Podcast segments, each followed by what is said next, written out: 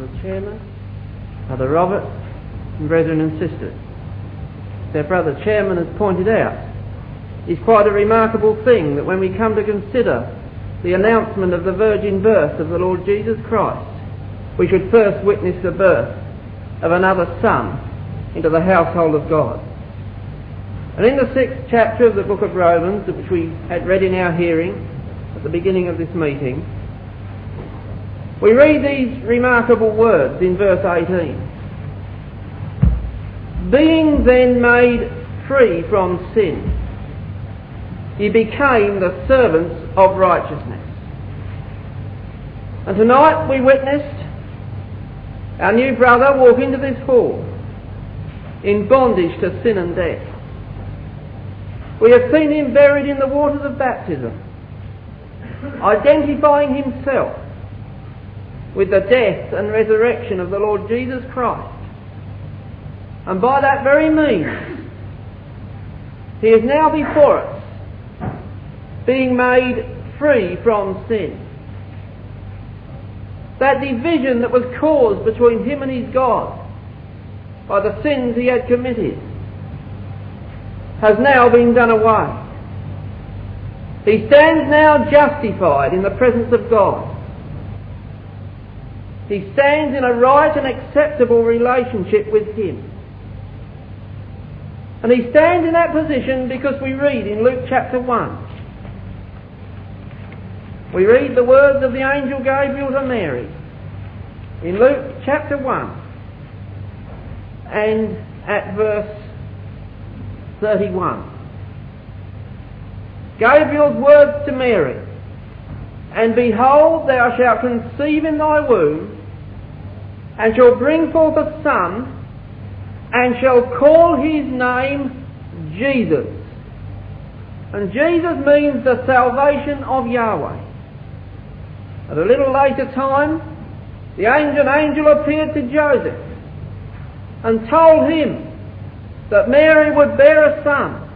And he said, Thou shalt call his name Jesus, for he shall save his people from their sins. And unless that event had happened, brethren and sisters, our new brother wouldn't be before us this evening. And there's not one of us here in this hall that would be able to stand in an acceptable relationship with God. If that one had not been manifested, who was to be the salvation of Yahweh, who was to save his people from their sins, these events that we have witnessed this night could never have taken place. And so you see, this child that was to be born, this one who was to be the saviour of the human race, is one who is of particular importance to every one of us. And so, as we come now to consider the very events that gave rise to his birth, we see we are considering events that are important and significant to every one of us. We've witnessed a birth this evening because Yahweh's Spirit word has gone forth. It has lodged in our new brother's mind. It has taken root in the fleshly tables of the heart. And it has given rise to the development of a new creature within him. And we come to read, brethren and sisters, of how the Saviour of the human race was brought into existence. He was brought into existence by the operation of the Spirit of Yahweh upon the womb of a virgin, causing his miraculous conception without the intervention of man, indicating that man was completely incapable of providing the Saviour. Man was absolutely impotent when it came to, to, to, to gaining forgiveness for his own sins and bringing himself into an acceptable relationship with Yahweh. The work of salvation is essentially Yahweh's work. And we have shown that very powerfully in these verses that are before us this evening. And so as we have been working our way through Luke chapter 1, we come tonight to verse 26. And we read that in the sixth month, the angel Gabriel was sent from God unto a city of Galilee named Nazareth In the sixth month, that is, of course, the sixth month since Elizabeth conceived. That's made quite clear from verse 36, where Gabriel speaks to Mary and says, Behold, thy cousin or thy kinswoman Elizabeth, she hath also conceived a son in her old age. And this is the sixth month with her who was called barren. So it was the sixth month since John was conceived from uh, um, Zechariah and Elizabeth. Six months had gone by. And now the angel Gabriel is sent upon another mission. It's the fourth time in Scripture that the angel Gabriel is mentioned by name. He's mentioned in Daniel chapter 8 verse 16, in Daniel chapter 9 and verse 21, in Luke chapter 1 and verse 19, and in Luke chapter 1 and verse 26. Those are the four places in Scripture where the name of the angel Gabriel is mentioned. This is his last and final time that he is mentioned, the fourth and final time that he is mentioned. And he is sent on an errand from God to a city of Galilee. He comes on a special mission. And he comes into the land of Galilee. That in itself is significant, brethren and sisters, because to the Jewish mind, that is, when we say the Jewish mind, the, the, the, the, uh, um, the religious mind of the Jew, who delighted in the city of Jerusalem, they looked down upon the region of Galilee. The aristocratic custodians of the law in Jerusalem, they viewed with scorn and contempt the rural Galileans. It is stated that it was generally looked upon in the land at that time that if a person sought the riches of this world, he would go north to Galilee. But if he sought to be wise, he should go south to Jerusalem. Because it was at Jerusalem that the precious things of God were held. And so the priestly class in, in, in Israel would delight in Jerusalem, but they would look with scorn and contempt upon the regions of Galilee. You know, in the, back in the book of Kings, the first of Kings, we find that Solomon gave certain portion of land. He gave 20 cities to King Hiram of Tyre as a reward for the support that, Hi- that um, Hiram had given to the building of the temple. In 1 Kings chapter 9 verses 11 and 12 we read of Hiram's estimation of these cities of Galilee. We read, Now Hiram the king of Tyre had furnished Solomon with cedar trees and fir trees and with gold according to all his desire. That then King Solomon gave Hiram twenty cities in the land of Galilee. And Hiram came out from Tyre to see the cities which Solomon had given him. And they pleased him not. And he said, What cities are these which thou hast given me, my brother? And he called them the land of Cabul unto this day, or as the margin renders it, displeasing or dirty. That was the way Hiram viewed these cities of Galilee. Galilee, the population of Galilee, had a high content of Gentiles. In Isaiah chapter 9, it's referred to as Galilee of the Gentiles. And for all these reasons, the Jewish mind looked with contempt upon the land of Galilee. And yet we find here in Luke chapter 1 and verse 26 that the God of heaven is sending the angel Gabriel upon a special mission into the land of Galilee he bypasses Jerusalem and he goes into the land of Galilee. You know, in John chapter 7 and verse 52, we get the, the, the uh, attitude of the, the uh, priestly class in, Jerusalem to the land of Galilee. The statement they make here is, of course, not correct. But nevertheless, it reveals the contempt in which they viewed Galilee. Uh, we read in verse 50 of John chapter 7 that Nicodemus uh, started to, to defend the Lord Jesus Christ. And they say unto him in verse 52, Art thou also of Galilee? Or in sympathy with these Galileans? Search and look, For out of Galilee ariseth no prophet. And that was their view of Galilee. And yet the angel Gabriel bypasses Jerusalem and he goes into the land of Galilee to a city named Nazareth. You know, that's the first time that Nazareth is mentioned in the Word of God. It's true, it's mentioned in the book of Matthew and in the book of Mark, which precedes Luke. But chronologically speaking, these events that we're looking at here precede anything recorded in Matthew or Mark. And so chronologically speaking, this is the first place in the Word of God where Nazareth is mentioned. It's not mentioned before because you see, nothing great had ever happened at Nazareth. Nothing great had ever happened at Nazareth. And again, we get the indication of the ways in which the Jews viewed Nazareth from the words of Nathanael. It was an Israelite indeed, an Israelite in whom there was no God. But in John chapter 1 and verse 46, or verse 45 to get the context, Philip, having met the Lord Jesus Christ, goes and finds Nathanael and said unto him, We found him of whom Moses in the law and the prophets did write, Jesus of Nazareth, the son of Joseph. Nathanael said unto him, Can there any good thing come out of Nazareth? Philip says, Well, come and see.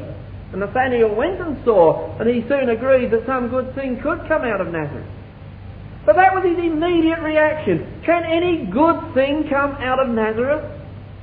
So we see that Nazareth was a city that was viewed with contempt. You know, to be known, um, we learn in Matthew chapter 2 that the Lord Jesus Christ, after he was born and had been down into Egypt, and he came back and he lived at Nazareth. And we're told in Matthew chapter 2 and verse 23 that that was done that it might be fulfilled, which was spoken by the prophets.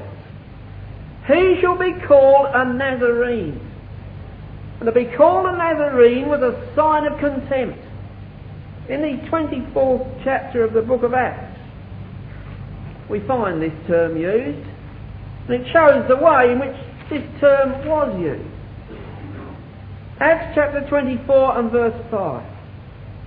For we have found this man a pestilent fellow, and a mover of sedition among all the Jews throughout the world and a ringleader of the sect of the Nazarenes. He's gone about to profane the temple. And there we see the way in which it is used. Here they were dragging this up, the sect of the Nazarenes. They were using it with contempt. They were heaping it upon the apostle at that time, trying to uh, deride the apostle and drag him down. You know, when the Jews gave the Lord Jesus Christ the name Jesus of Nazareth. They were doing it for a reason. Now, we sometimes think of Jesus of Nazareth as a rather picturesque sort of a title of the Lord Jesus Christ. The Jews didn't see it in that way at all. When they called him Jesus of Nazareth, they were deriding him. It was a mark of contempt. See, to put it into everyday language perhaps, it was equivalent to saying, Jesus the nobody. Because he comes from Nazareth and nothing great has ever happened in Nazareth. They were calling him Jesus the nobody. That's the spirit in which they call him Jesus of Nazareth. You know, there was another reason too why the Jewish people call him Jesus of Nazareth. Because to their mind, the fact that he came from Nazareth was proof that his claims to be the Messiah were false. They knew, as is recorded in Matthew chapter 2, that the Messiah was to come from Bethlehem.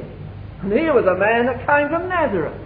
And there was nothing in the Word of God said about the Messiah coming from Nazareth.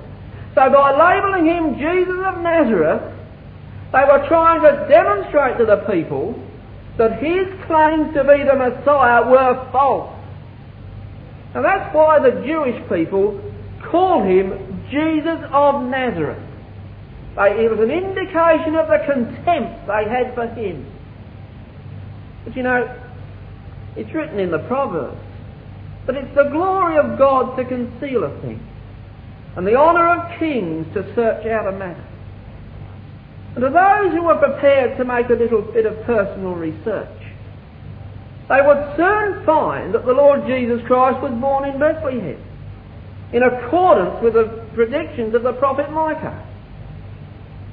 And so his claims to be the Messiah were quite justified. He did come from Bethlehem.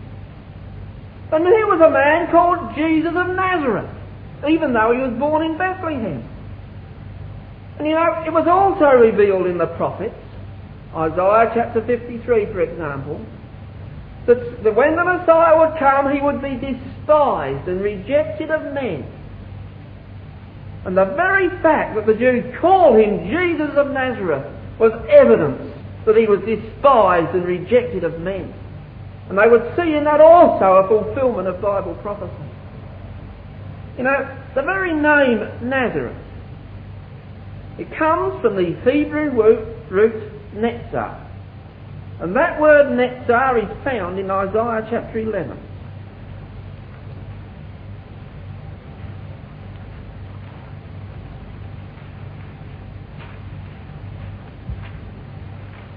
Isaiah chapter 11 and verse 1. We read, And there shall come forth a rod out of the stem of Jesse, and a branch shall grow out of his roots and the Spirit of Yahweh shall rest upon him. It's obviously a prophecy of the Lord Jesus Christ. And the stem of Jesse, the house of David, David being the son of Jesse. And the Lord Jesus Christ is the son of David. And he was as a branch, a netzar, that sprang up out of his roots.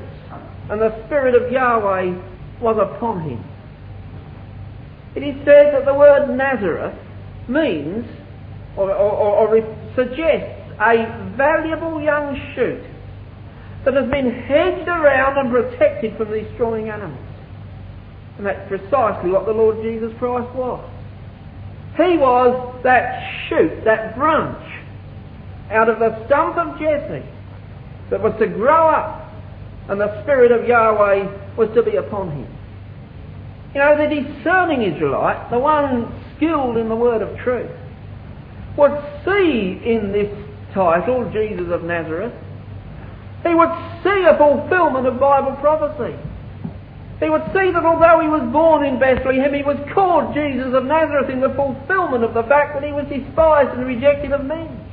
He would see him set before the people as that tender branch that was to come forth out of the stump of Jesse uh, and ultimately bring peace to all nations of the earth.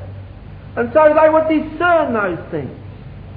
But the Jewish mind, blinded to the true significance of the mission of the Lord Jesus Christ, called him Jesus of Nazareth as an uh, attempt to deride him and to debase him and to demonstrate to the people that this could not be the Messiah. And so you see, when the angel Gabriel went to Nazareth, it was really quite a significant mission. As he went to that despised region of the earth, to that despised city in Galilee, and he visited a virgin, espoused to a man whose name was Joseph. And then took place that was to give birth, to give rise to that shoot out of the stump of Jesse. Now we read in verse 27 that Gabriel visited a virgin. The word virgin there, there means an unmarried woman. It means chaste, pure, or unmarried. Such was the condition of Mary when the angel Gabriel visited her. Verse 27 states that she was espoused to a man. She was betrothed, but she wasn't actually married. And she was still a virgin. And she was a young woman who found favour in the eyes of Yahweh. We learn that, both Mary and Joseph were both of the house of David. And we read at the end of verse 27 that the virgin's name was Mary. The name Mary is a word which means bitterness. We find its Hebrew counterpart in the book of Ruth. The book of Ruth in chapter 1 and verse 20. When Naomi, returning from the land of Moab, came back to the town of Bethlehem, and the people looked and saw her coming and said, Is this the Naomi? And she said unto them, Call me not Naomi, call me Mara. Naomi means pleasantness but Mara means bitterness. She says, Call me not pleasant, call me bitterness, for the Almighty hath dealt very bitterly with me. And so that's the meaning of the word Mary. It means bitterness. The name, the word myrrh, is derived from the, uh, um, from the same root as the name Mary comes. And myrrh is a, a, a, spice which figures prominently in the Word of God. It was, it was a gum of a tree that was obtained from that tree by uh, putting a gash in the bark of that tree. And through that wound that was placed in the tree, the gum would ooze forth. And when that gum was collected, it had a very bitter taste. Hence the, the, the word bitterness. It had a very bitter taste. But when it was bruised, it sent forth a very sweet, fragrant perfume. You see, the very myrrh itself speaks of sacrifice.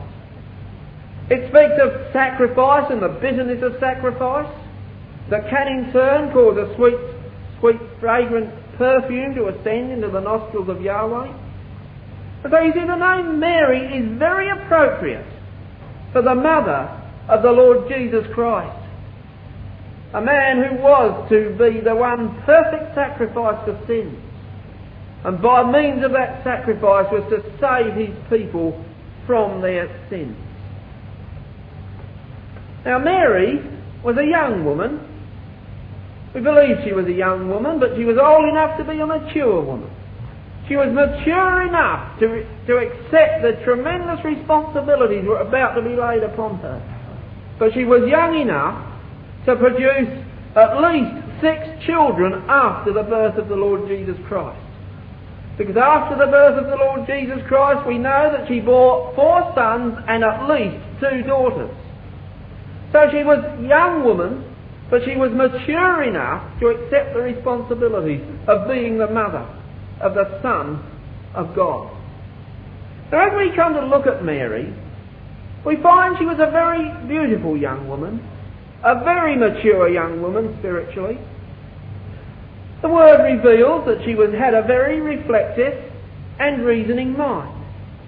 Luke chapter 2, verse 19, for example speaking of the time after the shepherds had come down and, and, and seen the, the, the, the, young Lord as he was born. We read that, that, that um, and all they that heard it in verse 18 wondered at those things which were told them by the shepherds. But Mary kept all these things and pondered them in her heart. She pondered them in her heart verse 51 of the same chapter. And when he went down with them and came to Nazareth, this was after they'd been up to Jerusalem when the Lord was 12. And he went down with them and came to Nazareth and was subject unto them. But his mother Mary kept all these sayings in her heart. We see how Mary had a very logical, reflective, reasoning mind.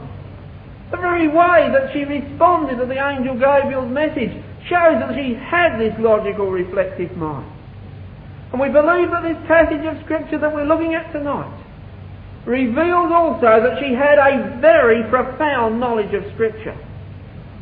She had a very profound knowledge of Scripture and a very mature attitude towards spiritual things. And we find also about Mary that she was very poor. Luke chapter 2 and verse 24 shows us this.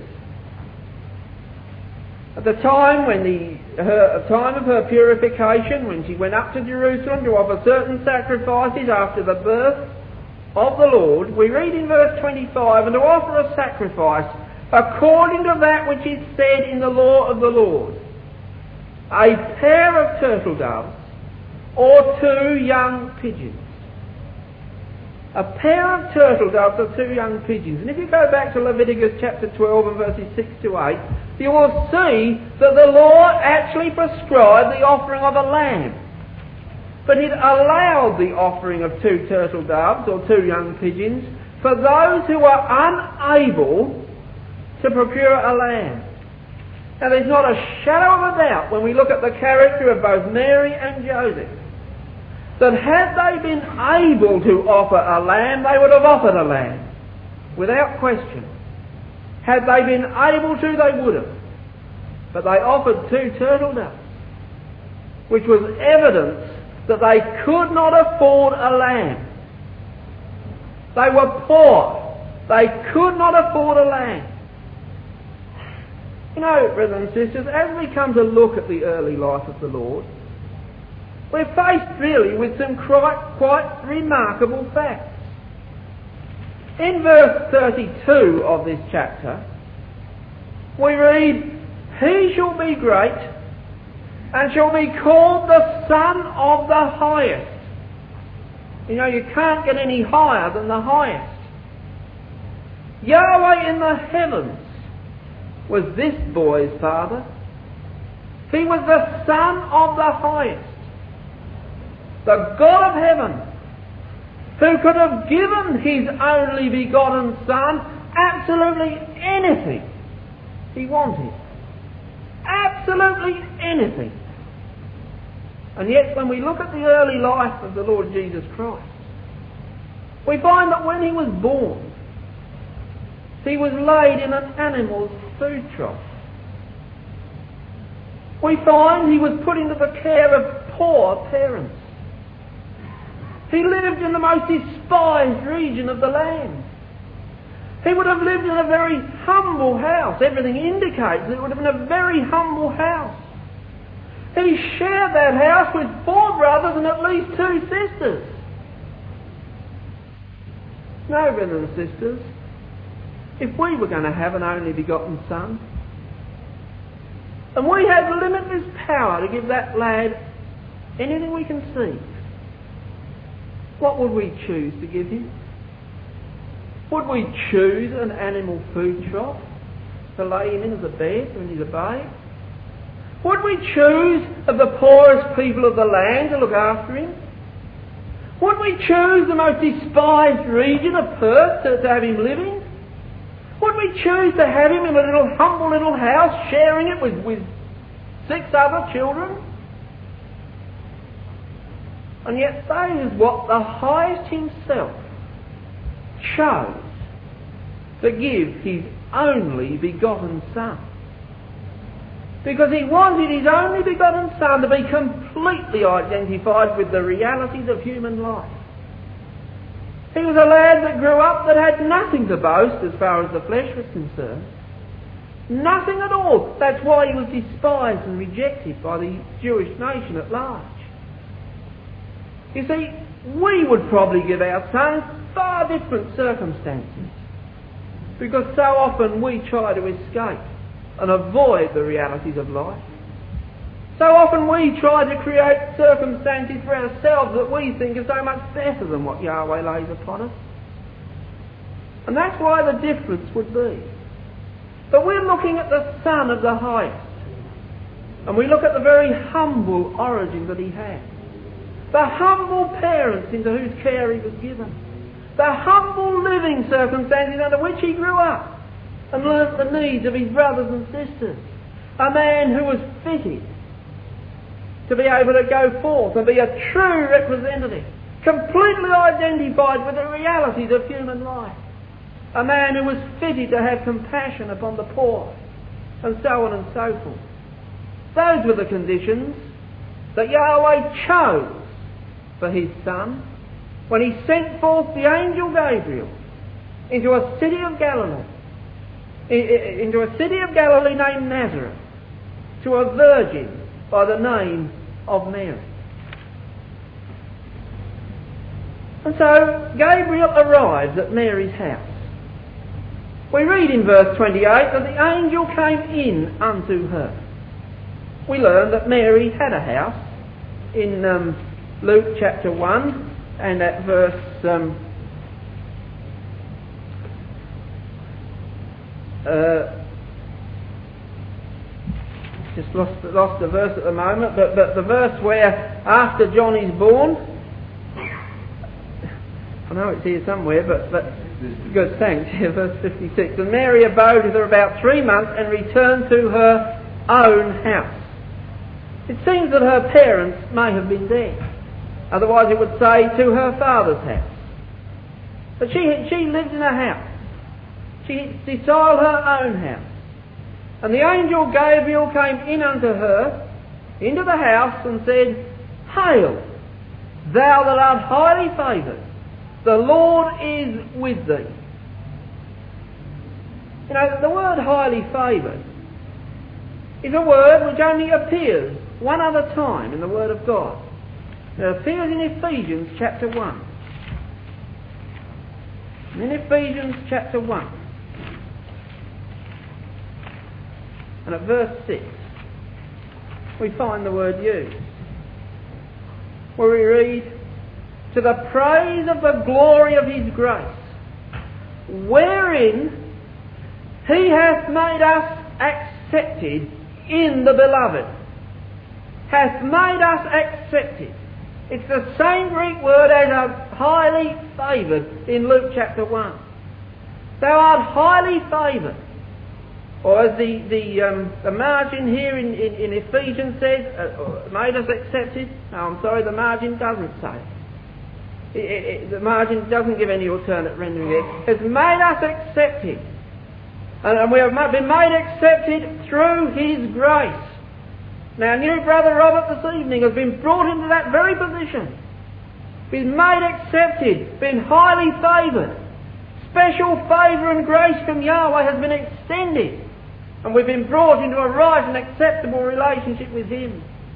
And the angel Gabriel emphasises that upon Mary as he greets Mary. Thou that art highly favoured. And it is in this verse that the margin gives an alternate rendering. Graciously accepted or much graced. Graciously accepted. And just as the angel reminded Mary that Yahweh had graciously accepted her, so Paul in Ephesians reminds us that Yahweh graciously accepts us through the beloved, through that son that Mary was to bear. And so thou art graciously accepted, and the Lord is with thee.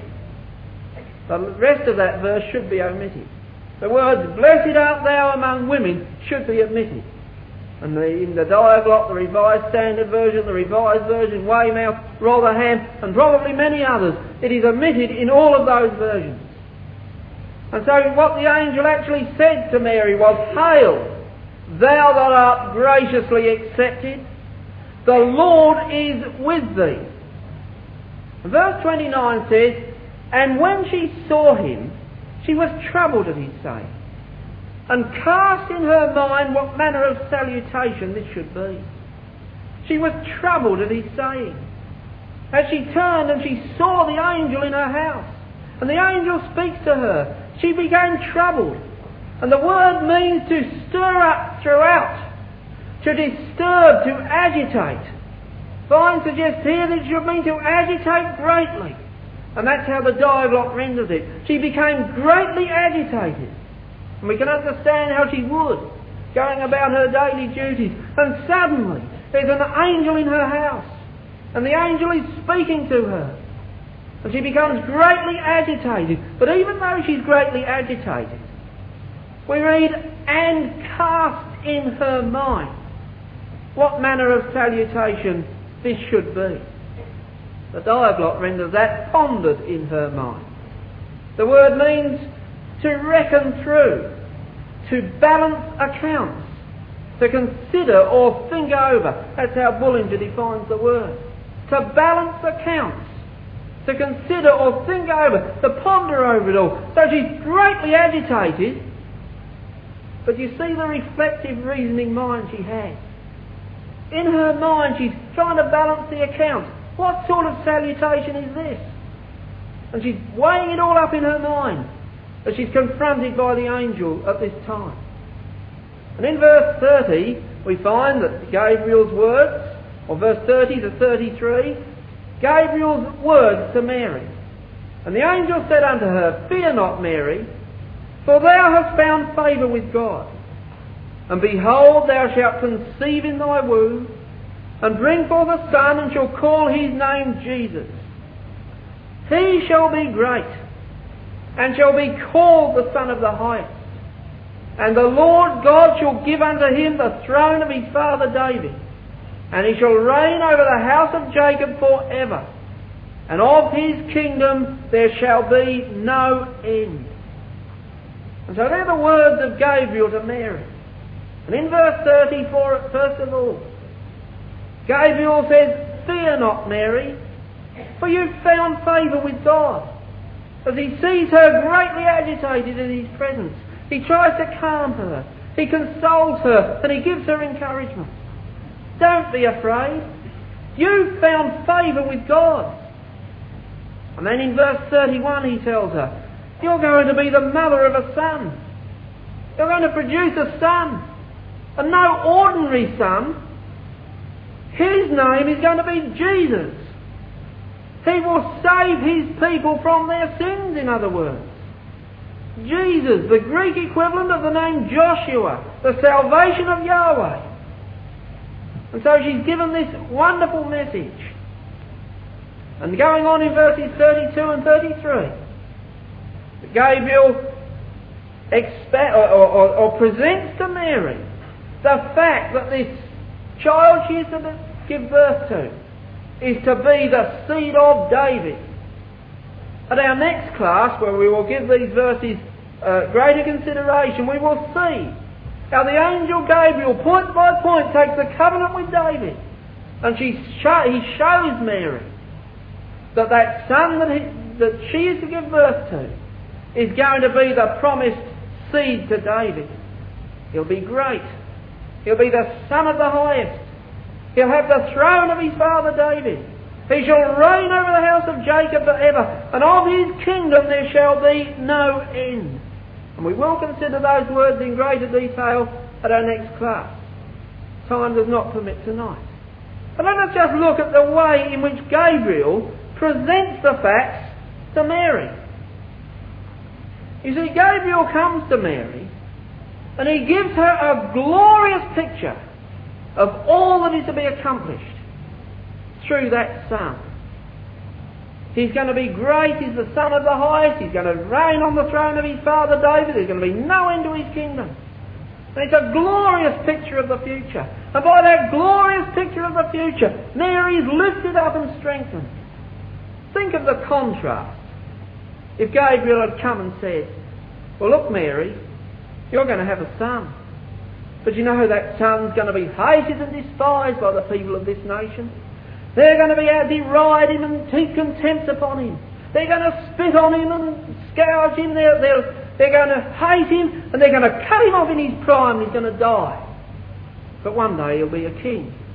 You know, if the emphasis had been upon the sacrifice, Think of the effect upon Mary. She'd have been bowed down. She'd to go out and dig a hole in the ground and bury herself in it. But you know, the angel Gabriel lifts her above all those things. All those things were going to happen. But he lifts her above all those things and he sweeps her mind into the future as he, as he tells her the glorious things that are going to be accomplished through that Son.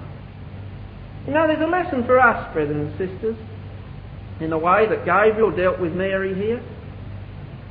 The lesson for us. So often we look at the problems of the present. So often the trials and the difficulties are the things that loom up like mountains.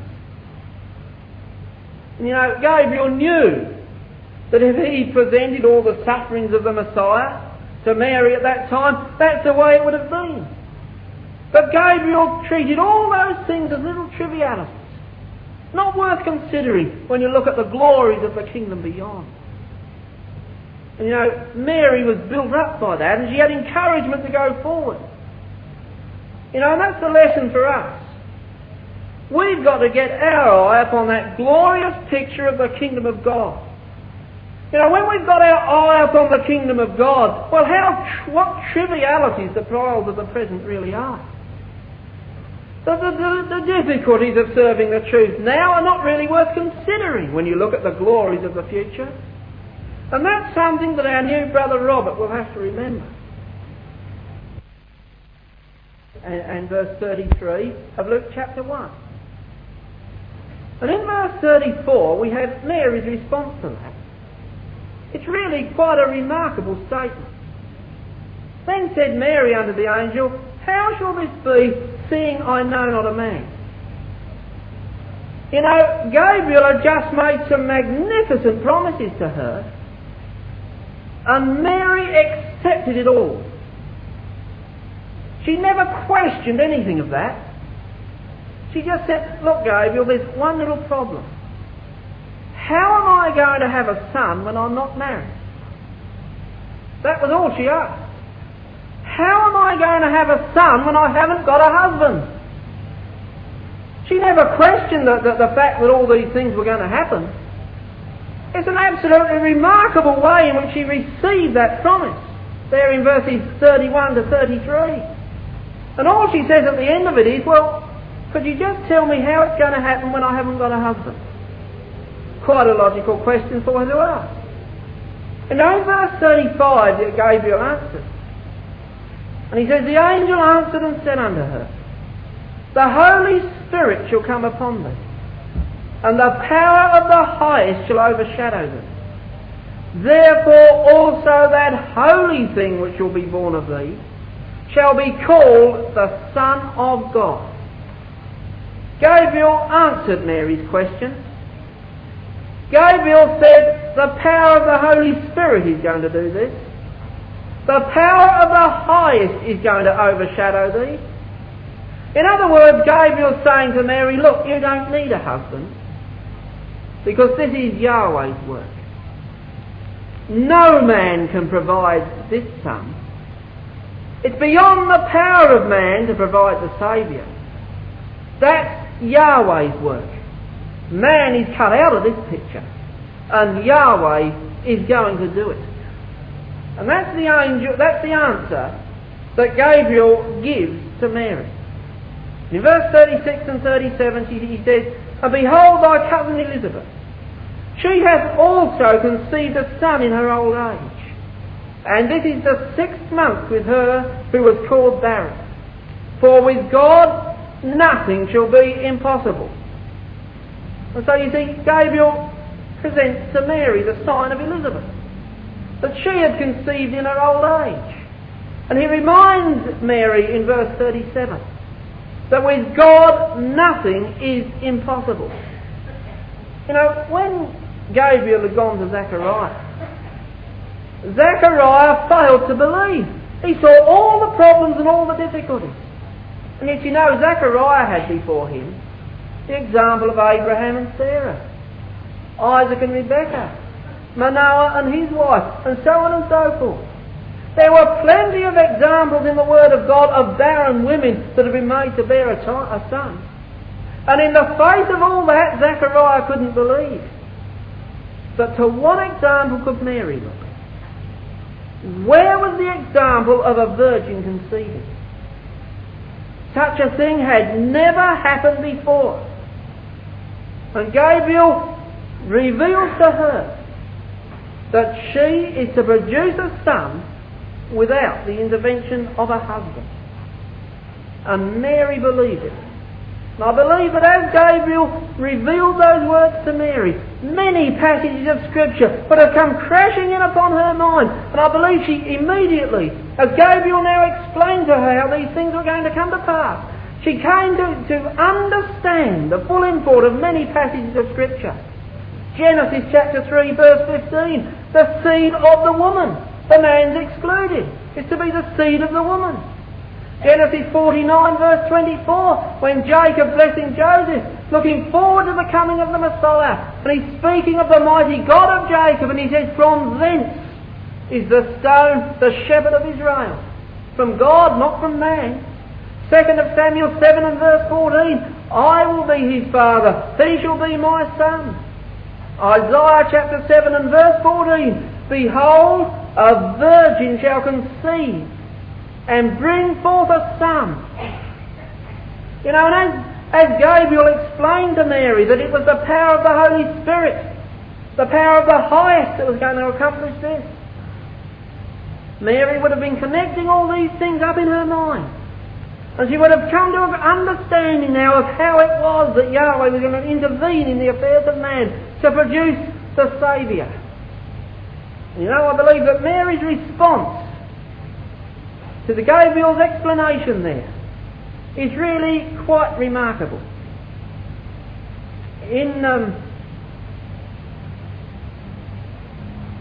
in here in verse verse 38, and Mary answered after Gabriel had spoken to her, and Mary said, "Behold, the handmaid of the Lord. Be it unto me according to thy word. And the angel departed from her. It's an absolutely remarkable statement, I believe, brothers and sisters, in verse 38. As Mary stands there, she's just had the virgin birth explained to her. And she stands there before Gabriel and she says, Behold, the handmaid of the Lord. I believe her mind was back in the book of Psalms. Psalm 86.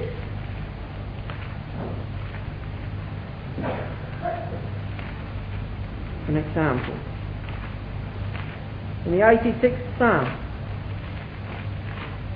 and at the 16th verse, we read, Turn un, oh turn unto me, and have mercy upon me, Give thy strength unto thy servant, and save the son of thine handmaid. You see, these words that are put into the mouth of the Lord Jesus Christ. And these things came flashing to Mary's mind as she contemplated the things that had been told her. As she contemplated here in this psalm how it was put into the lips of the Messiah O turn unto me and have mercy upon me. Give thy strength unto thy servant and save the son of thine handmaid. Psalm 116. And again at verse 16. We read again the words. O Yahweh, truly I am thy servant. I am thy servant, and the son of thine handmaid. Thou hast loosed my bonds. And again, here we find the Lord Jesus Christ set forth not only as the servant of Yahweh, but as the son of Yahweh's handmaid. And as Mary contemplates the words of the angel Gabriel, these passages of Scripture come crashing in upon her mind. And as she stands there awestruck by the the remarkable message that she's just received. She sees herself there as, that, as Yahweh's handmaid spoken thereof in the psalm, who was to be the mother of the Messiah of Israel. And she says, Behold, the handmaid of, of Yahweh, be it unto me according to thy word. And note, brethren and sisters, the humble, unquestioning acceptance of Yahweh's will, even though that will was to bring her many problems and many troubles. Her humble, unquestioning acceptance of Yahweh's will. She didn't say, well look, can you give me 24 hours to think about it? Come back at half past seven tomorrow night and I'll give you an answer. There was none of that. There was humble acceptance of Yahweh's will. Because, and the reason why there was, because here was a mind that was ready to receive the exposition of Scripture that Gabriel was present to her. She was ready to receive it. She was ready to understand it. And she was ready to contemplate the tremendous responsibility that was about to be laid upon her. Indeed, a very re- remarkable young woman. A young woman with a very beautiful disposition. A young woman with a very profound understanding of the Word of Yahweh. And where did she get that profound understanding? She got it, brothers and sisters, from many hours of deep contemplation upon the things revealed in the pages of Yahweh's Word. She was obviously a woman who held the Word of God in very high regard, who had a very deep personal love for the Scriptures of truth, and a woman who had given many hours to the reading and to the study of the Word of her God. And by that very means she was brought and she was prepared to receive and accept this tremendous responsibility that was about to be laid upon her. May it be, brethren and sisters, that every one of us may have that same disposition that we, we see in this very beautiful woman Mary. That if we might be able to say with her, Be it unto me according to thy word.